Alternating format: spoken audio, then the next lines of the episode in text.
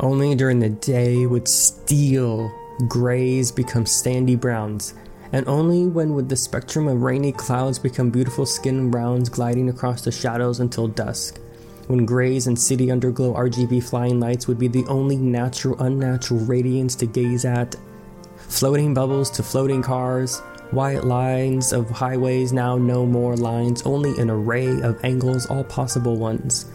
On some days the light would cast a purple fuchsia glare. Oh, I would stand to see it until it was gone it was our eclipse where we lived. It seemed what was vibrant was the hopes of a spectrum we used to know and not only dream about. Where rainbows were from rain, not 2 a.m. city lights. Where and when an eclipse meant sun and moon, not hover car and sun. Missed days, missing old ways. But I guess browns are good and rare violets are okay. Maybe we'll see the old light one day.